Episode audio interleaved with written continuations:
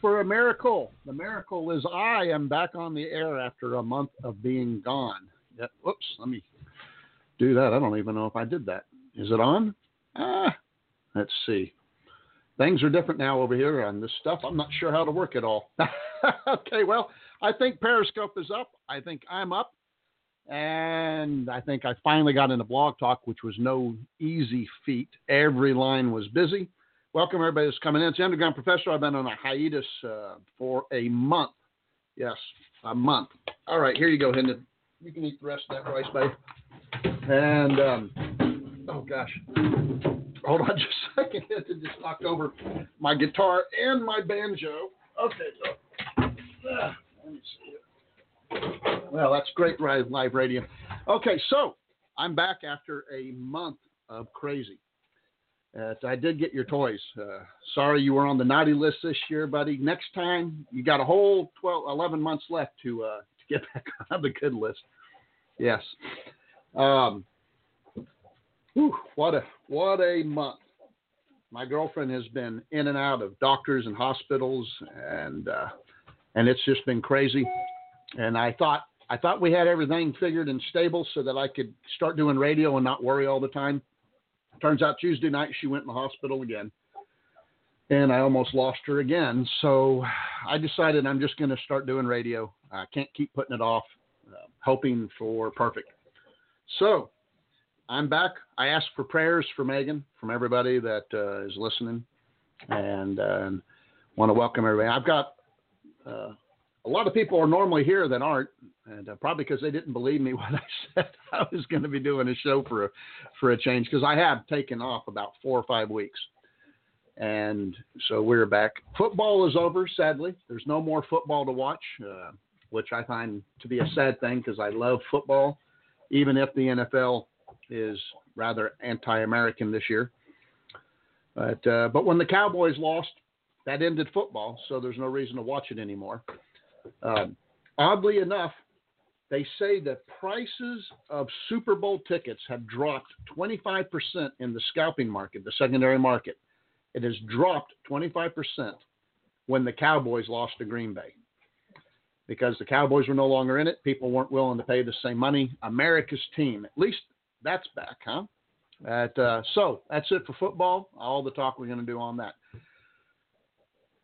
Tonight's show, we're going to talk about a couple of things that I find very interesting. Canada, their Supreme Courts and what uh, there have passed a rule that states that the truth is no longer a defense in Canada for libel and slander. Now, in America and Canada, we have both had this rule for a very long time, and the rule is stated that that if I say something on my show, let's say, and you don't like it, you sue me for libel and slander. If I slander or Liable you, one being the spoken word, the other being the written word. Being radio, of course, it would only be one. It would not be the written with it. But the defense I would have, if I was being honest, hey, hey, Guzman, welcome back. If I was being honest in what I said, like say I say Trump's hair looks terrible, and Trump says, "Oh, that's huge. That's a huge uh, insult. I'm going to sue you," and he takes me to court, and so I show pictures of Trump's hair. Uh, and I'm an expert on terrible hair, as you can see by by what you can see here. And so I get up and I present myself as an expert witness. And then I show pictures of Trump's hair and I say his hair is terrible. The jury looks over and says, Oh my God, that's true. Uh, dismissed. You're innocent. And I'm no longer liable. Canada has said that if you talk about Islam, like if you are a, a Islamophobic person, the truth is not a defense. Meaning this that on this show, when I say that Mohammed is the founder of Islam, that's true. He was a pedophile, that's true, demonstrably true. He married a nine year old, he boinked her, he had sex with her. I can show you videos of Mohammedans marrying kids that aren't even teenagers yet. They are not in puberty yet, and they are celebrating their weddings. In Canada, you can be sued for being Islamophobic. And the truth, simply not a defense. Why? Because you're not allowed to talk bad about Mohammedans. Why? I don't know. I mean, what's wrong with the truth? If you are a Mohammedan and everything Muhammad did was fantastic and great, and you follow and do everything that Muhammad did, then why would you be offended if I say he's a pedophile? Well, because you don't like the word, it's connotation. It's an adult having sex with a minor child. That's offensive to people like me that you would have sex with a minor child. But what's more offensive to a Mohammedan is that you're tying sex to a minor child with pedophilia. And they find that offensive. And that's sad. And the courts of Canada have agreed that that's more offensive to tie Islam to pedophilia, pedophilia itself. What are you going to do? So, there you are. The second thing I want to uh, get on tonight, and we've got an hour, and then, uh, of course, at uh, this is uh, 7 p.m. Central, 8 p.m. Texas time, 10 after, on at, at 8 p.m. Central, 9 p.m. Eastern, my friend, the exceptional conservative, will be calling in and will be joining us for uh, our Thursday show, Radio in Black and Red. So if you're on Periscope, you'll be able to stick with us on that. And those on Blog Talk, my show will continue uh, to be recorded uh, for all three hours, but the people in the chat room will not be able to listen to it after the second hour. So you get two hours in the chat room, and then you'll have to either move to Ken Show, and the Exceptional Conservative Show.com, or listen to it in archives where all three hours will be available. Um, there, there, there's, uh, geez, there's so many things I want to talk about. uh, and it's amazing how many things have happened while I've been off. It was very hard not to run to the radio constantly, let me tell you. But I'm back. Uh, the second Celebgate hacker, by the way, just got nine months in prison. I guess celebrities don't like being hacked, but they're okay destroying property, causing riots, uh, hacking other people. That's fine, but you better not do it to them because they're important people. So, there are actual journalists that have been charged with felonies for their inaugural coverage. Uh, six arrested were covering the protest that took place in Washington, D.C., swearing in. And they are being charged criminally for this, for rioting and inciting a riot. All right.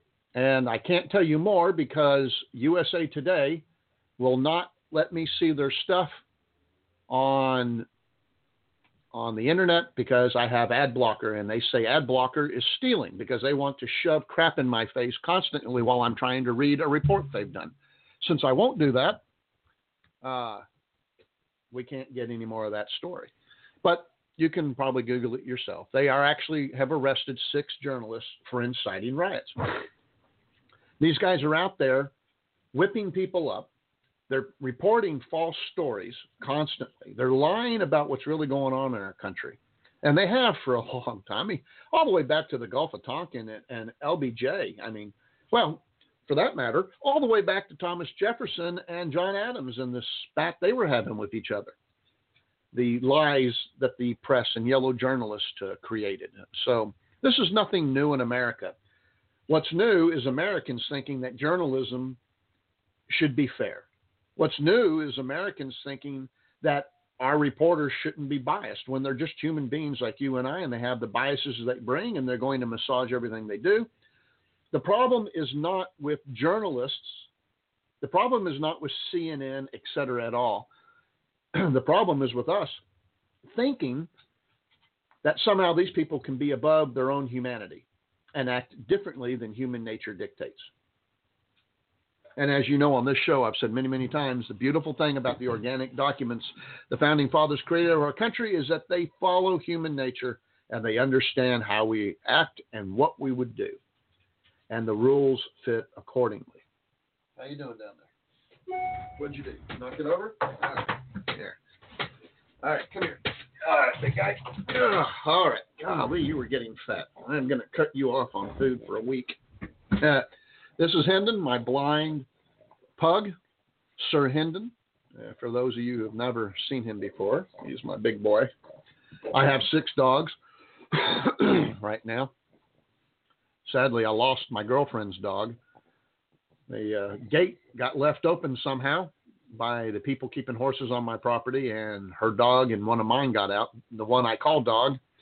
And uh, a couple of days later, dog showed up, had been in a bad accident, uh, and spent a week not even getting off the couch. He, I mean, he, she crawled up on the couch and then she didn't move. She was really hit hard in the back and hip and, and legs area but she's finally recovering and getting her spirits back. And uh, and Kane Michael, my girlfriend's dog, hadn't been here long enough to know this was home and didn't come back with mine, and is now lost. I've looked at vet vets around the area. I've gone to the animal shelter and no no joy. Can't find Kane Michael, and I really miss that dog. He was a wonderful dog. Oh my gosh, I love that dog. He had the most amazing fur. Just like loved petting it.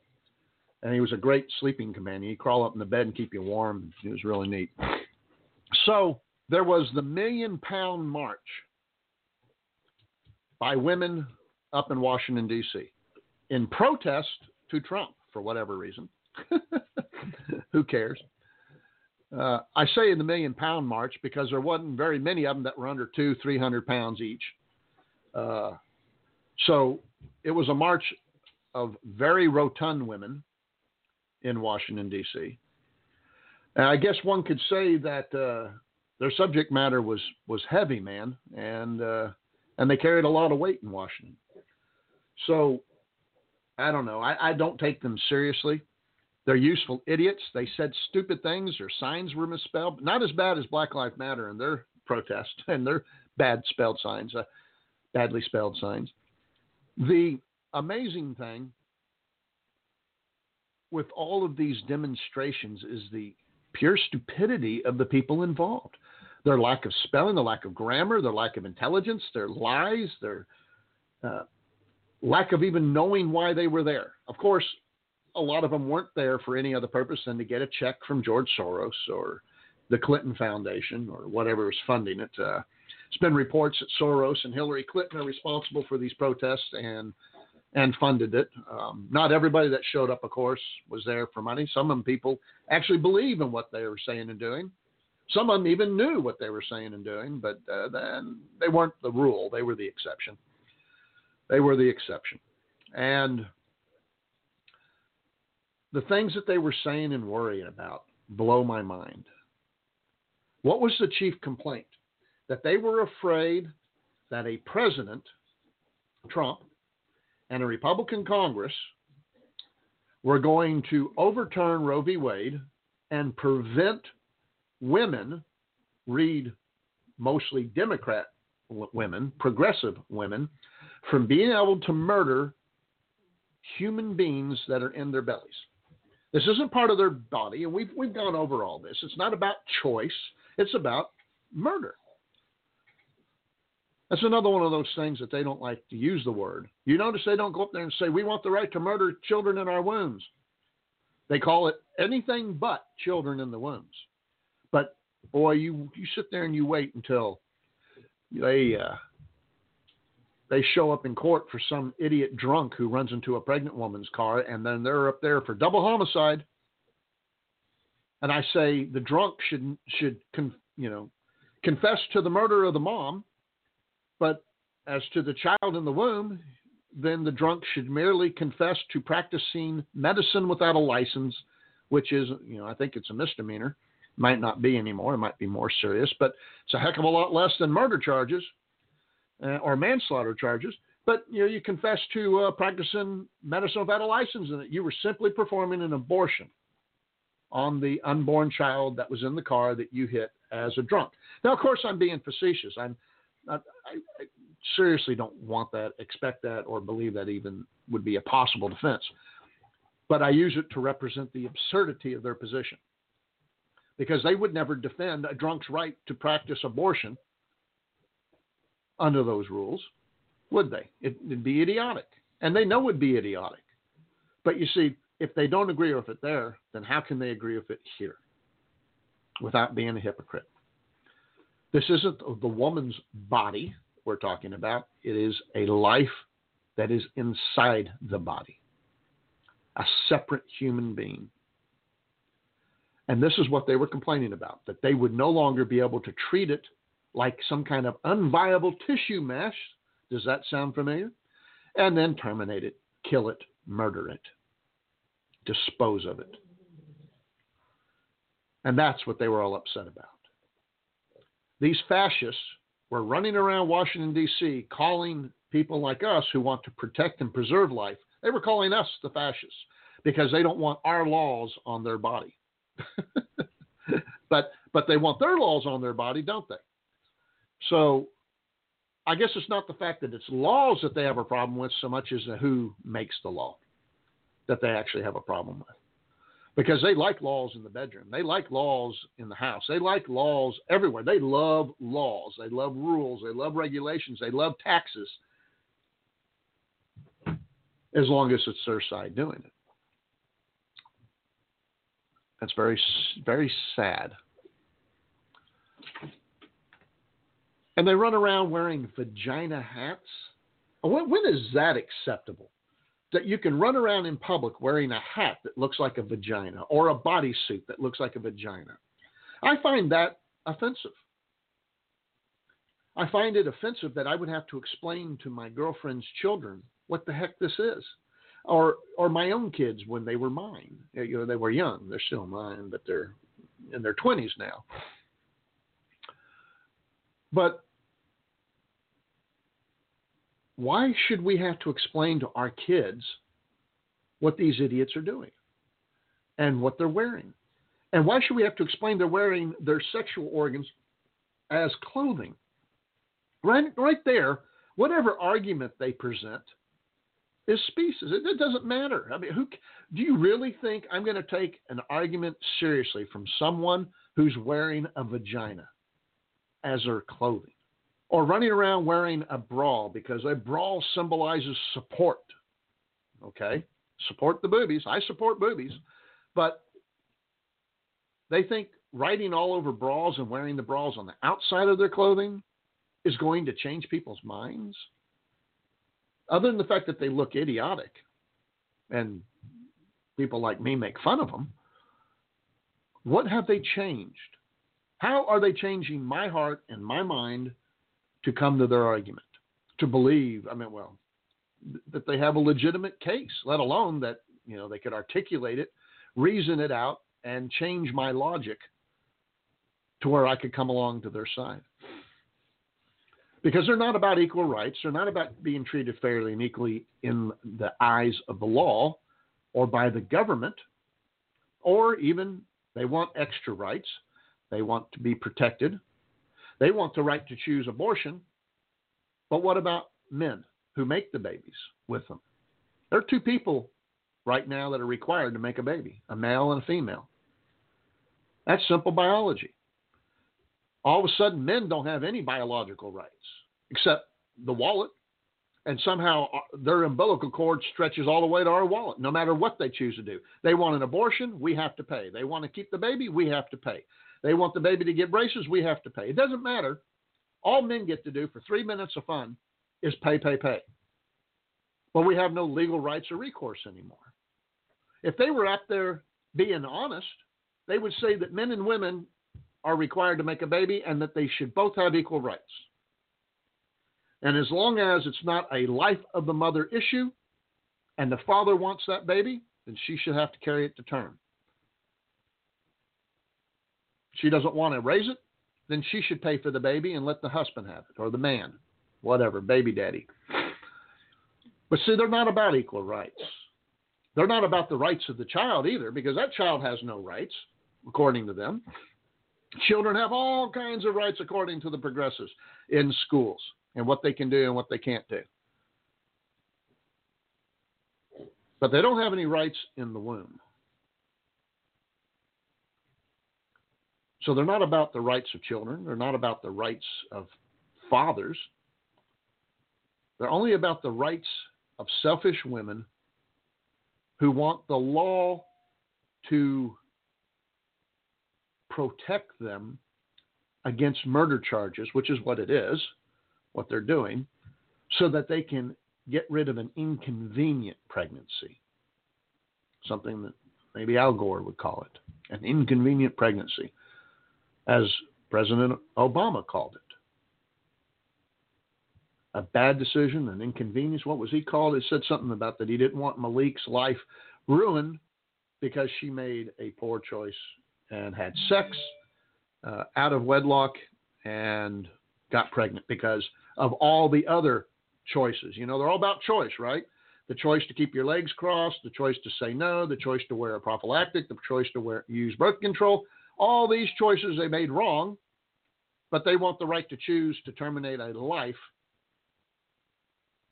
The argument I've, I've been given is that if they can make all these stupid choices wrong, perhaps we should not let them raise a human being because they'll screw all that up too. And I, I see the argument there, but it's not as big and or as good an argument as the one of God gave us life and we don't have the right to take it like that. Sanctuary cities are already caving in to Donald Trump the Miami-Dade County mayor dropped his sanctuary city policies, and uh, and they're not going to be fighting Trump over it anymore. Why? Because they're being told by governors and by Trump that they're going to be losing the almighty dollar, and that's what progressives are all about. They're not going to be able to keep their sanctuary status and get money from the central government. And so it's being cut off, and they're more afraid of losing money than they are of violating the law and sticking it into this president's face. And so they're changing. And as I predicted, many will follow on this because, again, it's the dollar, it's not the principle. the progressive left do not have very many principles that they will put before the dollar. Their religion is themselves, their religion is government, and they cannot practice their religion of government if they don't get funded by government. Therefore, they have they have to concede this argument. There'll be a few that will resist, they will lose, and then the rest of us will be able to move on with our lives, knowing that we're a little safer, a little more secure, and the rule of law a little more followed in this country. There is something I find fairly interesting. Our system in the courts in this country are broken up into circuit courts. You know, there's a ninth circuit of, you know, circus of appeals over in California. Texas is in the fifth circuit. You know, up northwest there's the the fourth circuit, uh, and there are a lot of decisions that come from circuit courts that only apply in their circuit. So the Fourth Circuit comes up with a decision. It's not applicable to Texas's Fifth Circuit. So we don't have to follow it. Now, the Fifth Circuit can use it for guidance or reference it when they make decisions as stare decisis, but they do not have to. And we do not have to comply. When different circuit courts argue on opposite sides of an issue, often what happens is the Supreme Court will come in and say, well, we can't have different parts of the country like this uh, taking different positions, so we will take the case. They will grant certiorari, which means the Supreme Court says we'll look at it, and then they will look at it and decide how the country should go with it. Okay? So the Fourth Circuit has decided that that uh, a very interesting concept that I think is, is kind of interesting here, and that is that if you choose to use conceal and carry, or if you choose to pack a weapon, a gun, because you have Second Amendment rights, okay? I'm, I'm not quite sure how I want to word this. In an en banc decision, the Fourth Circuit uh, Court of, of Appeals has come out and said that, well, in this case, there was a lawful traffic stop, and the police frisked the driver and the people in the car who they believed had a firearm. And the court police may do this. If they pull you over for any reason, that they can now frisk you if they think you have a gun. Not to see if you have a gun. If they think you have a gun, they have a right to frisk you. Even if they type in your license and it comes up and says you have a concealed carry license, which gives you the right to carry, they have a right to frisk you to see if you have a gun. If they have a right to frisk you, then they have a right to take your gun too. Okay? This is what I find amazing. Now, this is let me let me read you a sentence that the circuit court, the Circus Court of Appeals, typed. And I, I'm gonna I'm gonna read you this, and you're not gonna believe it. The danger justifying a protective frisk arises from the combination of a forced police encounter and the presence of a weapon, not from any illegality of the weapon's position. Possession, position, possession. The implications were clear on this. What they're saying is that just the presence of a weapon makes it so dangerous that a cop has a right to frisk you. Just the possibility that you have it. It has nothing to do with whether the gun may be illegal or legal. Nothing. So, if you are a lawful gun owner and most are because you follow the Constitution, you have a Second Amendment, you have a right to bear arms, which they cannot legislate away no matter what they do. They do it, and we comply for some reason because we're law abiding people. But even if you go and you get your licenses and your training and your certificates and your whatever you got to do in your particular locale, you are by definition now, according to the Fourth Circuit Court of Appeals, dangerous and a menace to society. And because of such, the state now has the authority to treat you like a thug, like a con, or an ex con. Say they draw the license plate and they're pulling you over because you didn't use a blinker to change lanes. And the license plate comes up and says that this is the car that's registered to a known ex felon who's done his time and he's out of jail. If you're a cop and you're going to approach that vehicle, you're going to be a little more careful about it, aren't you? It's one of the most dangerous things they do, walking up to these cars. Uh, so I'm, I would imagine most cops are always on edge because it's when you're not on edge that the accidents happen and they get hurt, they get shot. But if you know it's a felon, you're certainly going to be on guard, right? I mean, this guy has broken laws. It doesn't matter if he's done his time or not, you're going to pay more attention. What the courts have said is that cops should be treating legal gun owners the same way. And that they have a right to make you get out of your car and frisk you and to search your vehicle and your person for weapons, even if you violated nothing. You've broken no laws that warrant that kind of treatment. Changing lanes without a blinker, that's a moving car violation, but it's hardly anything to get real worked up about. I mean, have you ever driven in New York, Chicago, Dallas? Uh, you, people are afraid to use a blinker because then the guy's going to know that you're going to change lanes and take the lane slot away from you. You're not going to be able to do it. So people don't like using blinkers anymore. It's crazy out there. Would you? All right, look, you've gotten so fat you can't sit up here, so don't be doing that. All right, there you go. So you don't have you, you have a, a, a, blinker that goes out or a tail light that goes out and you don't notice it because it's in the back, right? No one's told you. A cop can pull you over and give you a ticket. I, I have no problem with that.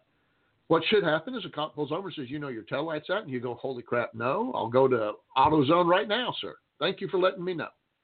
I've had that happen before. I've told them that, and then I've driven straight to an AutoZone, got a light bulb, and borrowed a screwdriver from them and changed out the light right then and there. Didn't get any tickets, any warnings, nothing. But now, according to the Fourth Circuit, if you live in their jurisdiction, a cop can make me get out of the car, assume the position, spread eagle, put my hands on the hood like I'm being pulled over for drug transportation or selling or something or prostitution or whatever, some some big crime, like you know, I'm like a, a serial killer that they're hunting for. And they can now frisk my person and search my vehicle. Now, frisking my person is a physical violation of my rights unless I a, a threat to the officer. If they are not looking at me as a suspicious person who has committed a violent crime, then they have no right to treat me as a violent. The Fourth Circuit Court of Appeals says, no, that's exactly how they should treat me and that they are well within their rights to treat me like that because I am dangerous because I have a gun. It won't be much longer before they say if you're ex military or in the military, cops will be able to treat you the same way because you're dangerous. You're a weapon. You've been trained to kill and hurt and maim. And then to be martial artists. Pretty soon it'll be my disabled combat vet license plate will be sufficient cause for cops to pull me over, pull me out of my car, and violently search both me and my property. Now, what about rights? What have I told you guys about rights in on the show over the years? One right can never violate another, can it? Right? My right to swing my fist ends where your nose begins. That's the famous statement the Supreme Court made some long time ago, justifying that I can swing my fist all I want, but if I hit your nose, I just violated your rights, and I no longer have a right to swing my fist. See, it changes. You have a right to walk up and down the street. You do not have a right to break into my house. I have a right to defend myself. You break into my house, I have a right to kill you in defense of my life and my treasure and my family. So if you break into my house, your right to life ceases. You gave it up voluntarily. My right to defend myself does not violate your right to life. Had you wanted to exercise that right, you should have kept the hell out of my house, that's for sure. But according to the Fourth Circuit, I don't have that right to defend myself anymore. I have a right to be treated as a criminal simply because I have a right to bear arms. Are you understanding this? The Fourth Circuit Court of Appeals has stated, without staying it, that you exercising your Second Amendment right, which doesn't give you the right to carry guns, it simply says Congress can make no law violating your right to carry guns because that right comes from God. And if you exercise your right to defend yourself and carry a gun to protect yourself, you are now eligible to be treated as a felon, as a murderer, as a drug lord by the police. And they can violate your Fourth Amendment rights because you're exercising your Second Amendment. And I have explained this before. There are no rights at all that you can exercise that will violate or negate any of your other rights. None. And if you think there are, I'm more than happy to talk about it with you. You can email me, underground professor, uh, no, what is it? Radio show at undergroundprofessor.us. Yeah, that's it. And I'm telling you, there are no rights that I can exercise that negate my others. If I carry a gun because I have a right to carry a gun, and the Second Amendment says Congress can't take that right from me because I'm not a felon, because I haven't been, been convicted of any domestic violence or hard criminal court cases.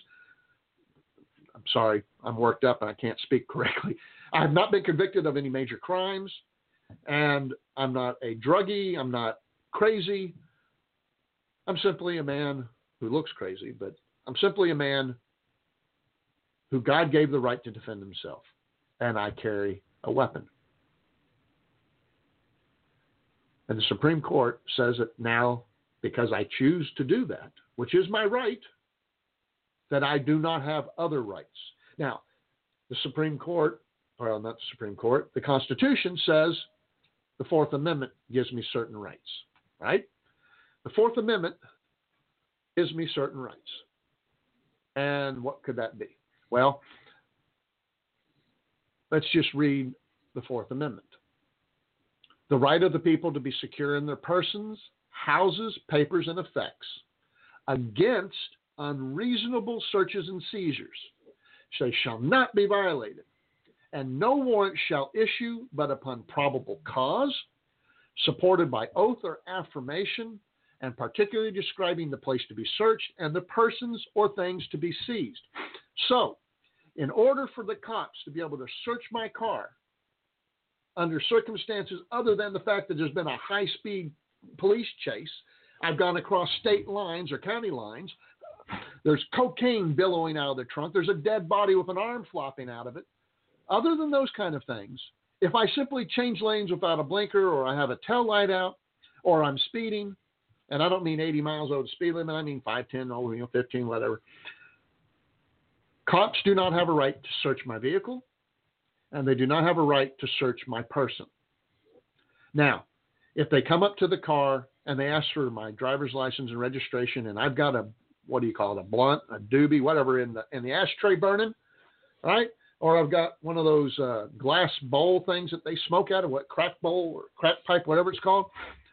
Or you know, if I got a big bag of E on the on the uh, on the chair next to me, E, right, the ecstasy, that changes things because they can see it. It changes probable cause. It gives them probable cause. But the other things that I cited as examples of of uh, of you know changing a lane, having a blinker out, or whatever. That does not give them probable cause to search my vehicle. Now, in order for them to search my property, someone has to commit an oath or affirmation, and that has to be given to a judge, whether it's from detectives or policemen or or captains and sergeants in the police, or whatever. It's got to be a law enforcement agent or officer with an oath of affirmation or an, or an oath or affirmation that they know something. Like, for instance, that I keep a bag of cocaine under my my uh, in there, or that I run guns and I've got secret compartments in my car where I keep weapons located, and I run guns. If they know this and they tell a detective, and detective writes all this down, gets the oath of affirmation, and signs it, and then goes to a judge and says, "We want a warrant to search X." In the warrant, they have to say, "We're going to search his closet in his bedroom, or we're going to search his attic, or we're going to search the whole house, but we have three different places that we're going to focus on because we think this is where they are. Or we want to search his car. They can't get a warrant to search my house and then search my car. I have a right to protect my papers and my effects. I have a right to protect my car. And in Texas, now that's not true across the country. There's different rules and regulations, but in Texas, your automobile falls under the protection of the castle law. The castle law meaning my home is my castle. I'm king here. And the courts, by God, have to have a very high standard in order to cross the moat and enter the drawbridge and come into my house, my castle. They have to have a high standard in order to violate my rights, to invade my privacy, and to search my papers and effects and property. In order to do so, they have to have an oath or affirmation of something that I am doing that is nefarious and against the law. They have to list the specific places they want to look, and then a judge has to okay the warrant. To be fair, that's usually not very difficult to get, right? Unless you're like somebody like a Hillary Clinton. Very hard to get a warrant to go search her crap. Very easy to get some Joe Bag of Donut guy like me. Trust me, I know this. my vehicle is an extension of my castle. So just like coming into my home, coming into my vehicle and looking in my trunk and my glove box and under my seats and whatnot is a violation of my castle rights, my castle privileges, my right to have searches and seizures be done lawfully not to ever have it, because then we'd have a lawless society, right? If we could always hide behind this stuff.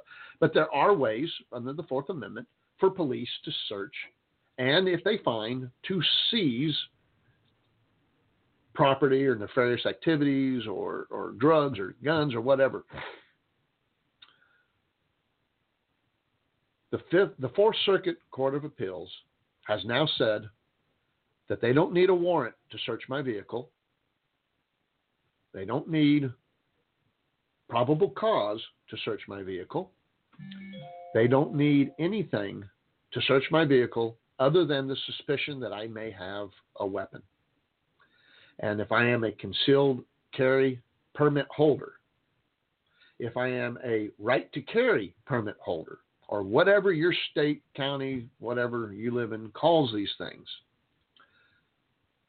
that is sufficient for the police to pull me over, take me out of my vehicle, frisk my person, meaning their hands placed on my body, violating my physical space, violating my skin, touching me.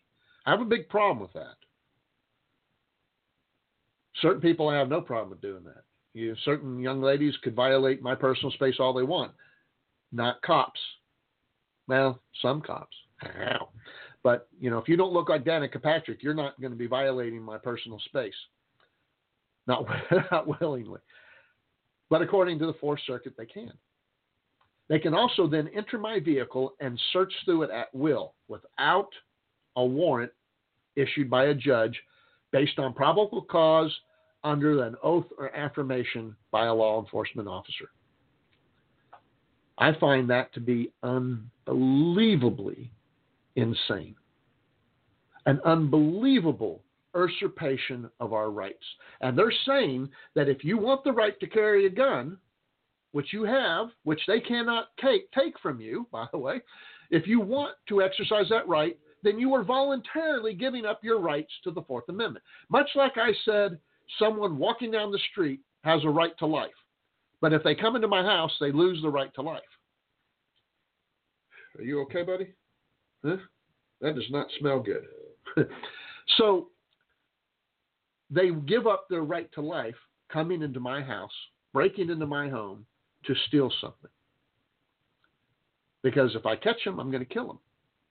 But they voluntarily gave up that right because they're breaking the law, because they are violating my rights, and my rights supersede their rights when they violate my rights. If they don't violate my rights, then there is nothing I could ever do in my entire life that's going to violate any of theirs. You see, because if they don't come into my house, I'll never even know they exist, most likely. If they don't come into my house, then they don't find out what type of weapon I carry or what caliber it is. They won't die of lead poisoning if they don't come into my house. I will never violate any of their rights. None of them. But according to the Fourth Circuit Court of Appeals, you are voluntarily giving up other rights, carry a gun. I find that to be, well, unconstitutional for one thing. It is a lack of understanding of the law. It is a lack of understanding what rights are and where they come from. And it is the belief that rights come from government. Because you can't make that decision if you understand that the right to carry a gun comes from God. The right to protect oneself comes from God. And why? Because God gave me life and it is precious, and only He has the right to take it. I don't even have the right to take my own life. My life, because God says that's a sin. You're not a believer, you're not a Christian, you don't think that? Okay, fine. You know, I grew up in the East. I understand the rules of seppuku and harikai. I get those things. Sometimes my mind's just fine with that. But then the Christian mind kicks in and says, no, Moss, you can't do that. It's against the rules. For you longtime listeners, you know the story of me getting ready to commit seppuku and having an intervention, divine intervention.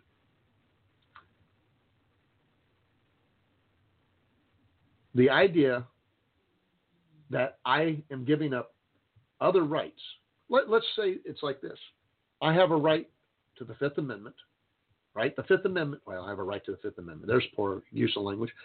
The Fifth Amendment says that I have a right to not perjure myself, and incriminate myself, correct?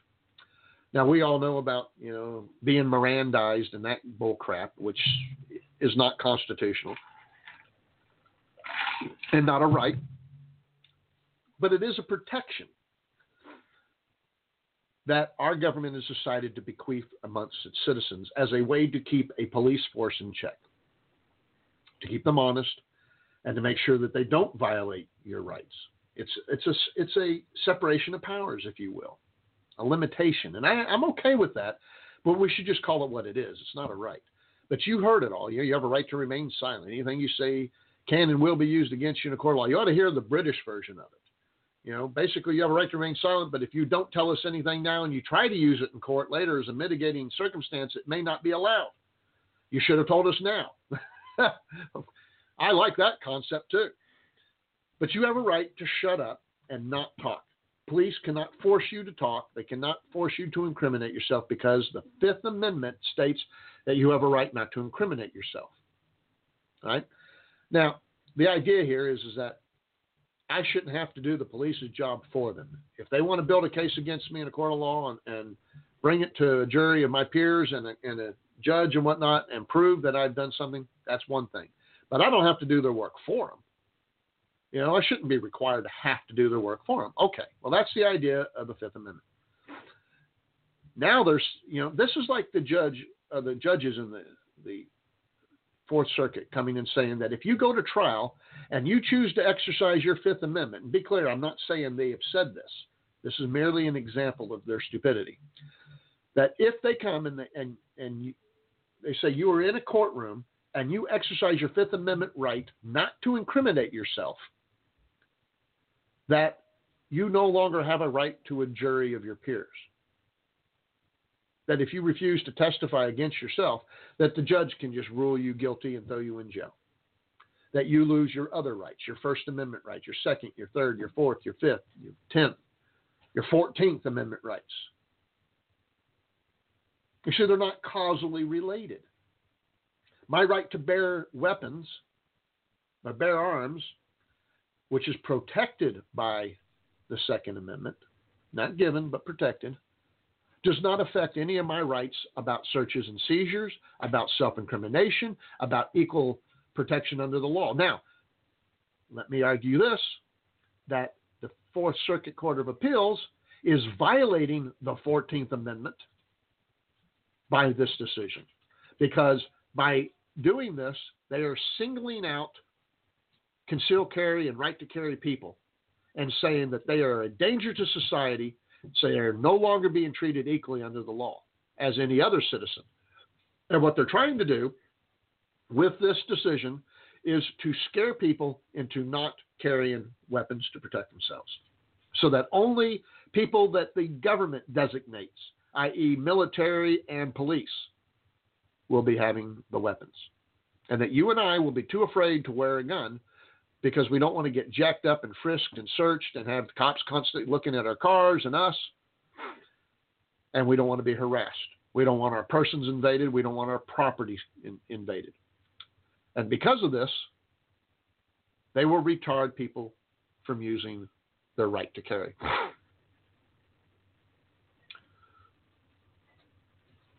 U.S. versus Robinson. It's kind of where we got here. Police got a call.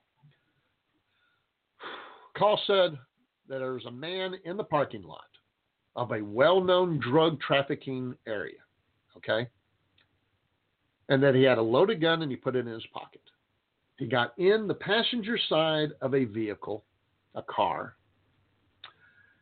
and they drove away. Now, let me ask you a question. What laws have been violated up to this point with this story? We know there was a parking lot, well known drug activity. Okay, drugs illegal? Okay, great. But we haven't heard about any drugs. All we have heard is that there's some dude, he had a gun. It said it's loaded. I don't know how you can tell that a gun is loaded. I mean, you got a revolver. If you can see the rounds through the revolver uh, cylinder, maybe you can tell. But if the gun's got a clip in it, uh, magazine, not a clip, I'm sorry, then how do you know it's loaded?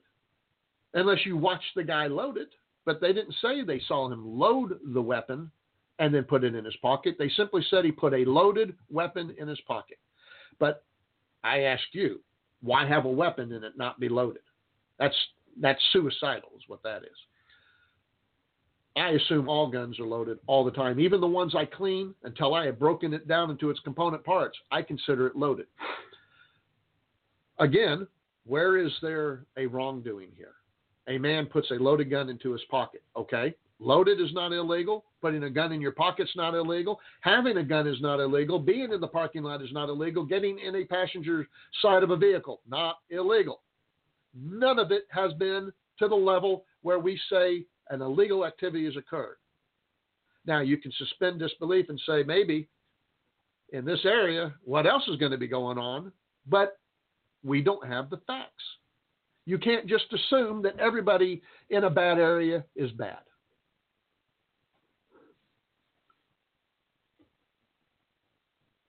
So, we know it's not illegal to walk. We know it's not illegal to get in a vehicle. We know it's not illegal to we- have a weapon. And we know it's not illegal to have it loaded. It's not illegal to drive around in dangerous areas. It's probably not smart, but it's not illegal. And I'm going to ask you this if you're going to carry a weapon to protect yourself and you have to be in a bad area, can you think of a better place to have a concealed weapon?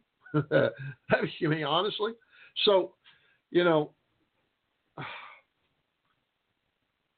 so anyway, cops pull over the car. They find it, they pull it over. Neither the driver or the passenger were wearing seat belts. Because there was a, re- a report on the police web, whatever you guys call that, and I, I don't mean to sound ignorant on that, but I'm ignorant on that. I don't know what y'all call it. The police web, uh, whatever. There was a report they had that the passenger might be armed. So the officer asks the passenger to step out of the vehicle. They found the vehicle they were looking for. I don't know if it's because of the report or because they saw two dudes driving around without seatbelts. I'm not clear on that. Either way, pulling over a car because they're not wearing seatbelts should not give a police officer the right to get you out and frisk you, you know, or to search your vehicle. So the police come up there and they say, "Step out of the car," and uh, instead of digging around in his pocket for his ID, the policeman said, "Just step out of the vehicle." So Shaquille Robinson, which is the man's name, steps out of the vehicle. As he did, the officer asks him whether he's armed or not. Robinson said he gave the officer a weird look, an oh crap look, according to the cops. And the cop says he interpreted it as Robinson's face said, I don't want to lie to you, but I'm not going to tell you anything. Fifth Amendment.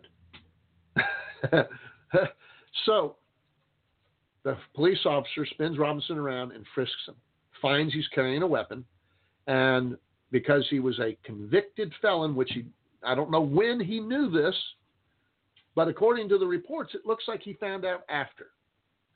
But they say that he frisked Robinson and then recognized he was a convicted felon and was promptly arrested for gun possession. Now, look, if you're a convicted felon, you violated the law owning a weapon, carrying a weapon, possessing a weapon. Felons lose the right to bear arms because they have violated other people's rights in their felonies. No sympathy for this guy on that.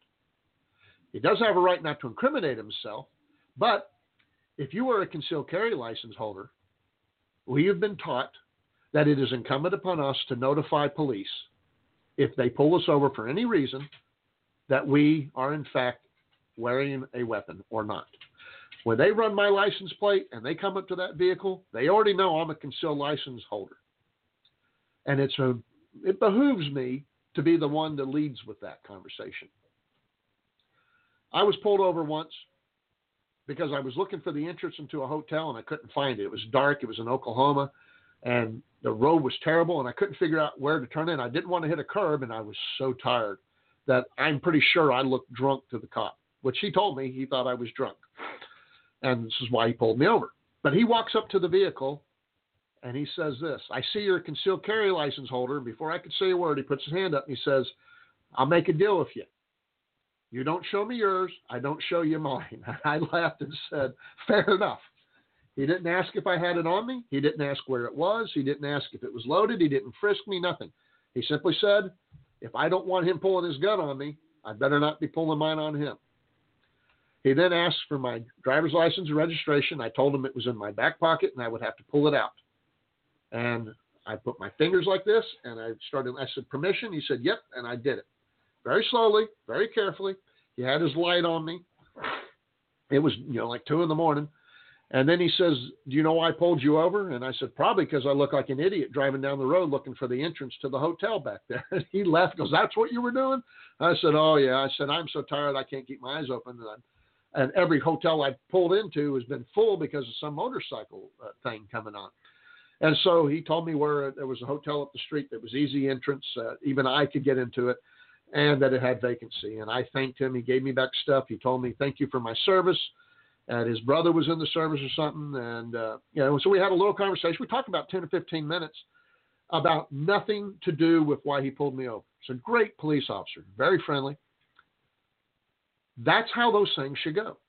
But had he not done it that way, if he'd have come up and said, license and registration, like a jerk, like most of them act anymore, then I would have said, I'll pull it out of my back pocket just so you know. I am a CC holder and I'm armed. That's all I would have said. And there's nothing more he can do about that. That's it. He may unbuckle his gun, and I'll point out to him that that's an aggressive move. If he starts to unbuckle it so he has faster access, I'll point out that's an aggressive move. If you don't want me to do the same, I suggest you you know you back off. And I would tell that to them because they have just as much right to a weapon as I do. They have just as much right to go home as I do. They do not have more rights because they're police officers. If in fact, if anything, the standard should be higher on a police officer than on a citizen. How much time do we have left? Uh oh. Any minute now, I expect a phone call from Ken McClinton uh, doing uh, blah, blah, blah, blah, doing the radio in black and red, calling me from Washington, D.C. So that should be coming up pretty quick here. Uh, okay, so anyway, let me finish this up here. Um, Robinson challenged the frisking that he went through and said it violated his Fourth Amendment rights. He acknowledged the cops had a right to pull over the car and ask him to exit. He acknowledged that the tip that he was armed was sufficiently reliable for the officer to act on. He contested the notion the officer had a reasonable suspicion to believe that he was armed and dangerous. Now, if you if you make the argument, as in Robinson did, that the cop was told he was armed and dangerous, and that that was sufficient to pull him over, frisk him, uh, uh, pull him over, and have him exit the vehicle. I don't know how you make the argument that it's not enough for someone to frisk you. If you are a convicted felon, and the police officer knows this, and you've been cited as being armed and dangerous, then I don't know what argument you have to stand on there. And I'm not saying that I'm defending Robinson in this. Simply saying that being that, you know, like I said earlier, none of the things we listed were violations of the law. And nothing, nothing becomes a violation of the law until you find out that he's a convicted felon. And then that changes the story. The question being, when did the police know he was a convicted felon? But according to the Fourth Circuit Court of Appeals, their ruling, that doesn't matter. Their ruling states that the very fact that I have a concealed license makes me a danger to society. Go figure. Putting a firearm in your pocket is an innocent behavior that is not by itself sufficient to indicate he poses a danger to others. That is true. Simply wearing a weapon, whether it's a concealed license or a concealed carry holster like I carry, whether it's an armpit holster, whether it's an ankle holster, whether it's in your pocket, that is not sufficient to be declared dangerous to society.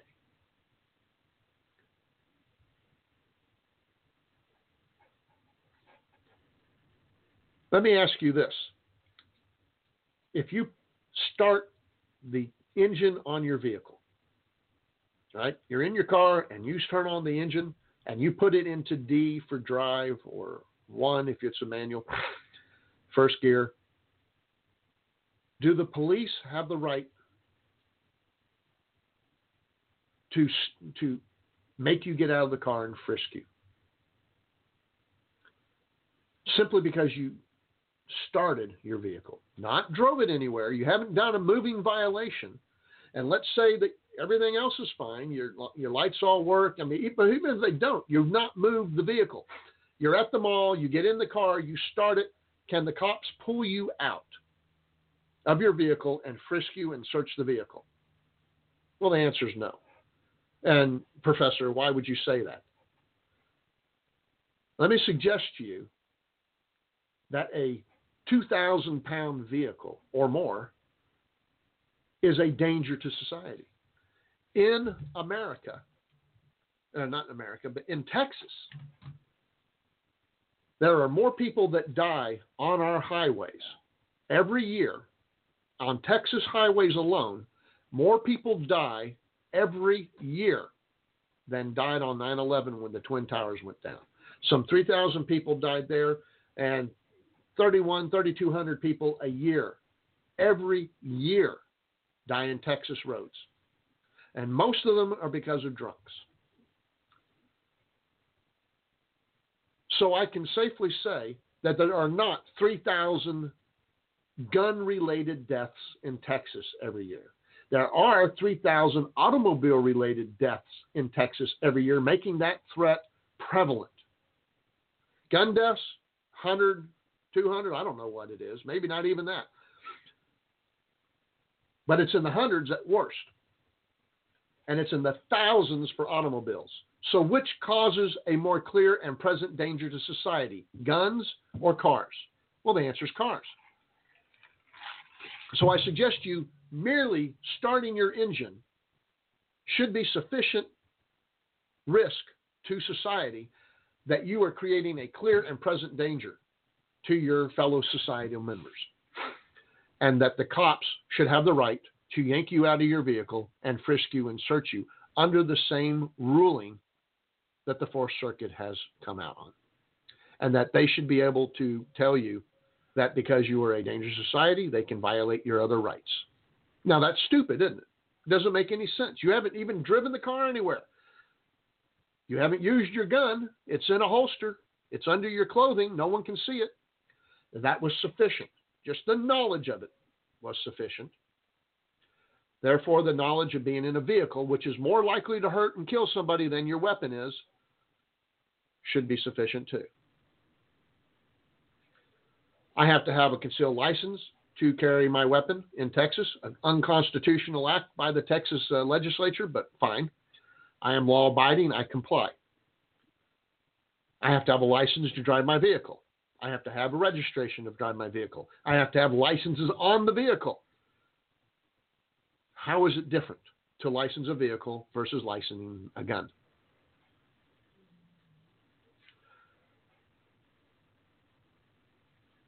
I don't I don't I don't get it.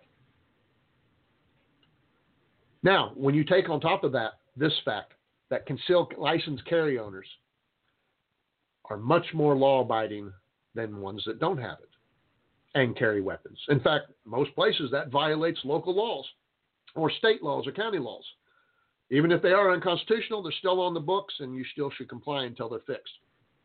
But concealed license carry owners are very scrupulous. We've gone through training. We are unlikely to use our weapon unless we have to. And every day across this country, there's 100 examples of a law abiding citizen with a weapon protecting or saving somebody's life and property.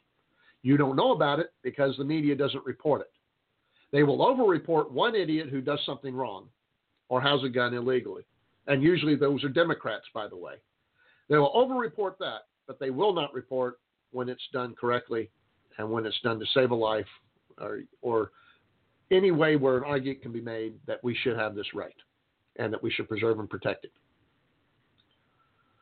According to the Crime Prevention Research Center, police commit crimes at a rate of roughly 124 crimes per 100,000 officers. 124 crimes per every 100,000 police officers. That seems high to me. Maybe it's low. I don't know. But just seems like, you know, the guys that we give badges and guns to should have a higher standard and they should be better people and they should not commit crimes as much as the regular people in general population. General public, their crime rate's 31 times higher. So police are better than general public. Concealed carry permit holders, and if we're looking at, say, in Florida, concealed carry permit holders commit misdemeanors and felonies at a rate of 12.5 per 100,000 people. 12.5 per 100,000 people. That is way less than the police do. 124 crimes per 100,000 officers, 12.5 per 100,000 concealed carry owners. In Texas, it's 20.5, so we're worse than that. Uh oh, someone here? Hello? Uh oh, hold on a second. I got I got the mute button wrong instead of the speaker button. I'm sorry. that, uh, I I hit the wrong button because my phone was upside down and Hendon's in my lap. But, uh, I was just talking about how concealed gun license owners commit crimes at about 10% the rate police officers commit crimes, and yet they treat us like the bad guys. Yeah. Now, I, I, I want to make note here, Professor. Uh, first and foremost, welcome back to the year. I believe you're broadcasting. Well, no one would know it because no one showed up. Not that it hurt my feeling. Neither one of my feelings were hurt.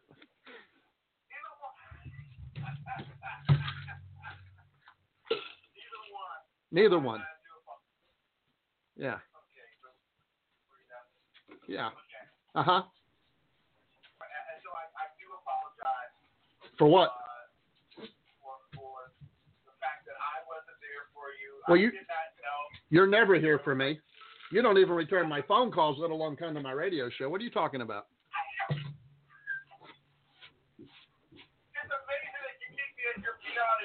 Well, you tell me. If it wasn't for peaches, I wouldn't do it.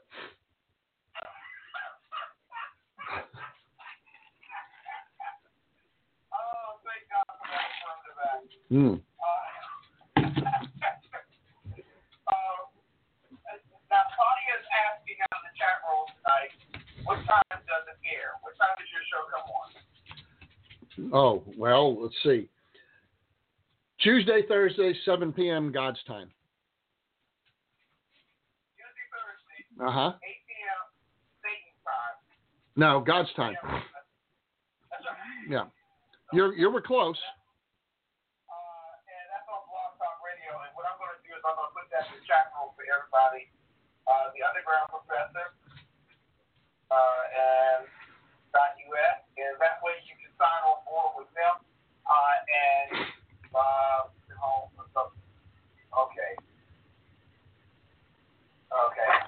Yes. Uh oh. Yeah. Hold on a second. Somehow you're talking and are you wearing a red shirt with gold suspenders? Oh my God, that's so black of you. Holy heck. Oh my God. That actually hurt my eyes. Listen, I want you to know I got the approval of Mary and Mrs. Big. See? They said I could wear this. Oh, well, that's probably because uh, it's like it looks like an Urkel uniform.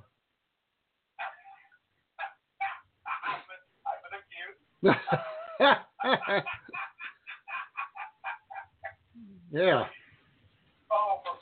Listen, I know you don't like me when I say it's God's time being Texas time, but do you realize the price of tickets for this for the um, Super Bowl when Dallas was eliminated by Green Bay? The price of scalping tickets dropped twenty five percent. Wow.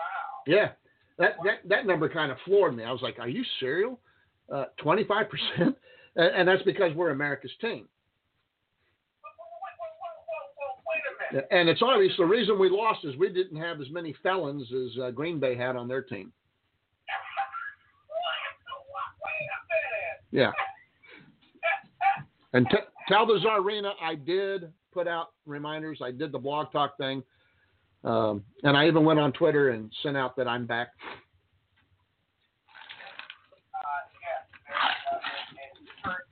But that that's fine. I didn't expect anybody to be here because, you know, it, uh, it's been a month. But uh, And I almost didn't do it again because uh, Megan had to go in the hospital Tuesday night again at uh, the emergency room, and they told her she was hours from dying uh, from a procedure that had been done Tuesday morning on her, and it went bad.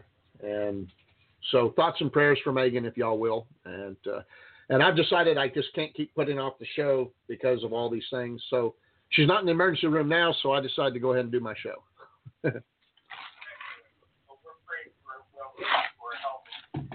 Yeah. that uh, seem to be for both of you. Uh, I, I know that uh, she has it greatly uh, tough, suffered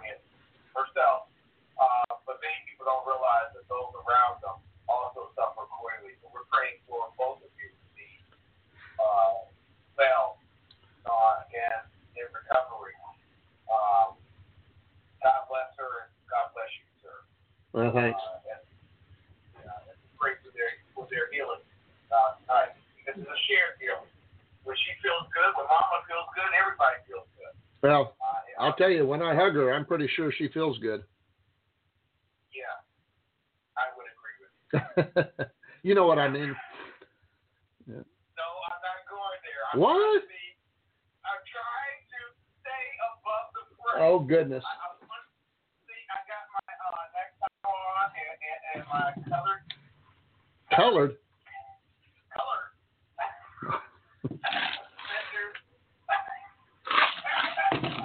Those designed for black people?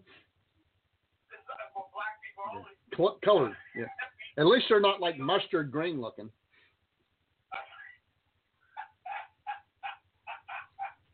Uh, listen, Professor, before we go on, because we have a very big night tonight, uh, a conversation about defending the second, the fourth, uh, and the ninth tenth amendment. Yeah. Where were you, by the way, for the last hour while I was waxing poetically about the violation of the Fourth Circuit Court of Appeals of our Second and Fourth Amendment rights? I, I, I, let me tell you where I was. Uh huh. Uh, and for those who are following along at home, notice who's not in the chat room right now. Notice that Dave Milner, better known as the unpleasant blind guy, also known as Agador, is not in the chat room right now. I noticed that. And he said he'd be on my show too to show me support for coming on his show today. Exactly. Yeah. So he's not right. Oh, well, let me just say this before I go on any further. I pray he's well. I hope everything's well with him and there's no ill harm or danger towards him. No, he's just old and fell asleep. Yeah, he probably did. Yeah, remember, over the past six weeks, I've saying that I was going to go to a Caesar's restaurant yeah. um, and, and get a double bacon, Yeah. double burger, exceptional An exceptional burger. Exactly. So what I want to show you all tonight. You see how big this thing is? No, hold on. Is that you got the burger live on the air? Live on the air. Here it is. Uh, and for those people who want to eat at Infusion, go to the front page of the Exceptional Conservative Show, and you will see how to get there and all that other stuff. But I want to show you tonight I'm going to thank Christine Williams and Williams and Chef Arnold and all the rest of them. What a wonderful place. I told you all that it was as big as my face. Take a look. Oh my God! Lift it up, Marna. I can't see. There's things falling off of it. There's like eight pieces of bacon stuck to the side with scotch tape. That is bigger than your face. I can't see your face. Exactly. It's huge. It's a huge burger. And I told, uh, and everyone, Claudia knows about the Fuse restaurant. Unfortunately, the professor doesn't because I didn't take it. Uh, I don't believe it really exists. it does exist. And during the course of the show, I will be eating uh, that particular burger along with the fries. I want to put it right here just in case uh, he shows up. Now, you all have actual video proof. Dave Milner and Mama,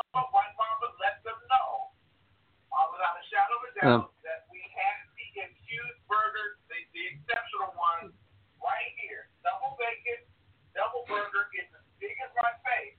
I will be eating that during the course of tonight's New Day Black and Red. I'm not. I'm not saying a word because the last time that caused a feud, he he went out and he did something with a pizza or something on YouTube, and and I got drug in the middle of it. Yep. And I've still got the scars on my hand from the last time I ate with you. Claudia is in the chat room saying four people can eat off of that. Yeah. Well, for humans. Don't spill that orange juice. Is that a screwdriver you're drinking, Reverend? Huh? What are you drinking, Reverend? I'm drinking Reverend drinking orange juice. hey, listen. I have I have something very disturbing I need to talk with you, and that is that you were having technical difficulties on a show a while back. I don't know. Was it last week? Uh, Last week, it Yeah. was last Wednesday night. yeah. And you quit right off the bat and and said everything isn't perfect and uh, everybody hates me. I'm going to go home and eat some worms. Right? Didn't say I'm gonna eat worms. Yeah. Everybody hates me. No one loves me. I'm gonna eat some worms. Fat ones, juicy ones, ooky looky skooky ones, impy limpy impy impy worms. Oh my God. I, I, I had a tough night. Uh huh. Uh, and there, there is uh, your doctor, you know, my doctor in chief. She witnessed it, and I was late getting started. Late to your show. Ah. So missing shows, being late to shows, and then canceling shows. I think that's a cry for help. Really? Yeah. I think you're crying out, someone help me. So you need to get help. No, no. Yeah. Standing up in front, standing up in front of 750, no, 300, uh, no, it was like 500,000 Who- people. Who's counting the people, Trump or you? Uh, no, no, no, no, no, this is not Trump. Uh huh. Standing up of 500,000 people, Right. uh, trying to wear the same outfit you have in 1984 and telling women that you thought about blowing up the White House, Yeah. that's the type of help. Yeah, that is a cry for help. Yes. And and it's going to be very difficult when she moves to Canada or wherever she said she was going to move, uh, because uh, all the oral sex she gave away didn't help Hillary win.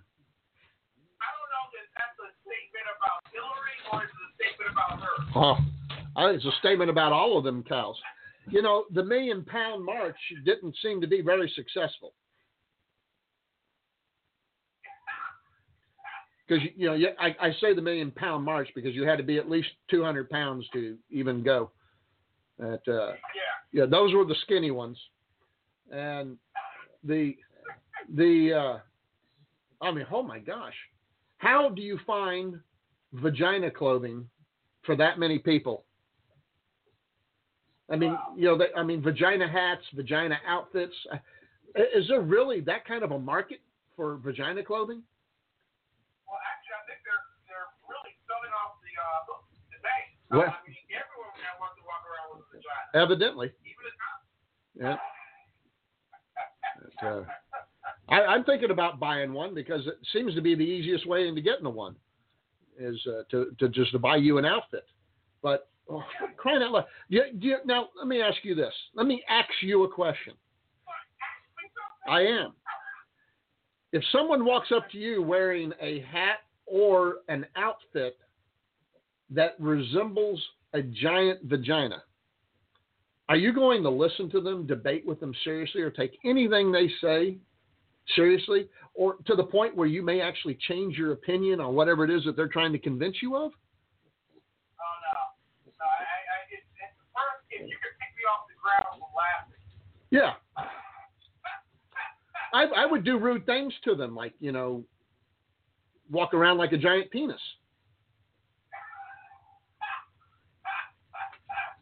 Yeah. You know, but actually, okay, I, I'm gonna go there, and then we have to go to a commercial. I knew I'd get you there. If you are offended by what I say, you can always write letters again at the. I'm willing to take care of you. Uh, but having a head out on the side of a vagina, does that look like gonorrhea or what? I'm just saying. Oh, well, it looks like Nancy Pelosi to me, but yeah, I get what you're saying. Yeah. Ladies and gentlemen, you're listening to New Day Black and Red. And trust us, we do get into constitutional and spiritual viewpoints. When we come back to the break, we're going to begin that. A conversation about defending the Second, the Fourth, and the Ninth and Tenth Amendment Whew. from a judiciary for a from Oh. Man, that sounds like it's going to be a good show. I can't wait to hear it. I mean, either. well, hurry up and play a commercial. And I hear they got two ministers to do it. too, Yeah. on- on the program. What? Wow. I got to go get my vagina hat, so play the commercial.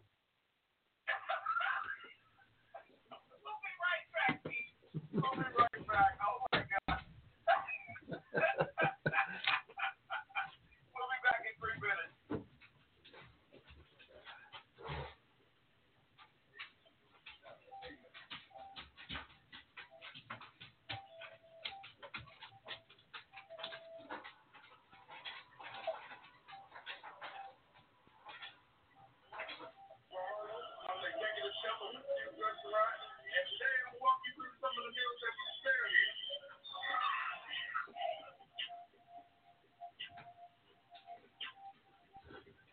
you.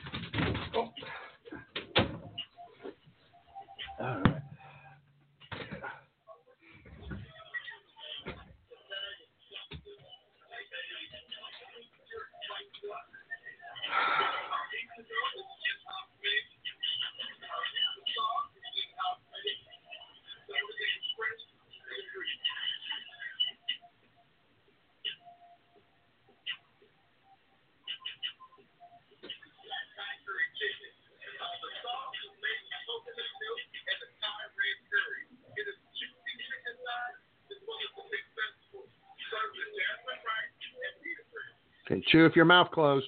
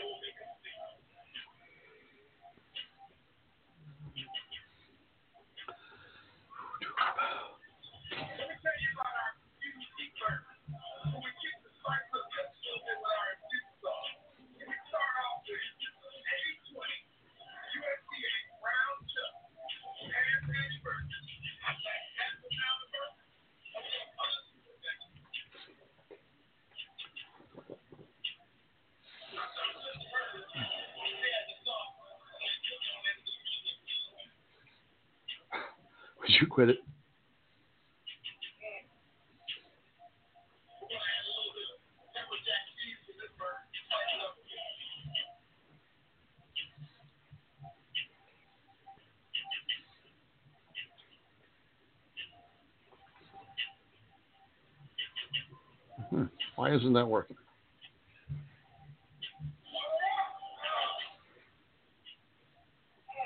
Hmm. Okay. There we are. Hey, everybody. On a commercial break on the other radio show right now. At, uh, hey, first day on Peris- Periscope. Hey, Mike Smiles. Welcome. What'd you do? Now, that is just gross, Ken. Put that in your mouth. Oh. Wrong. That is just wrong. You need to tuck all that in your mouth before you chew.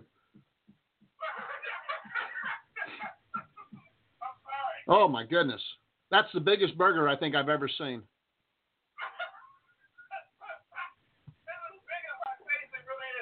Yeah. There, hold it up for, for, for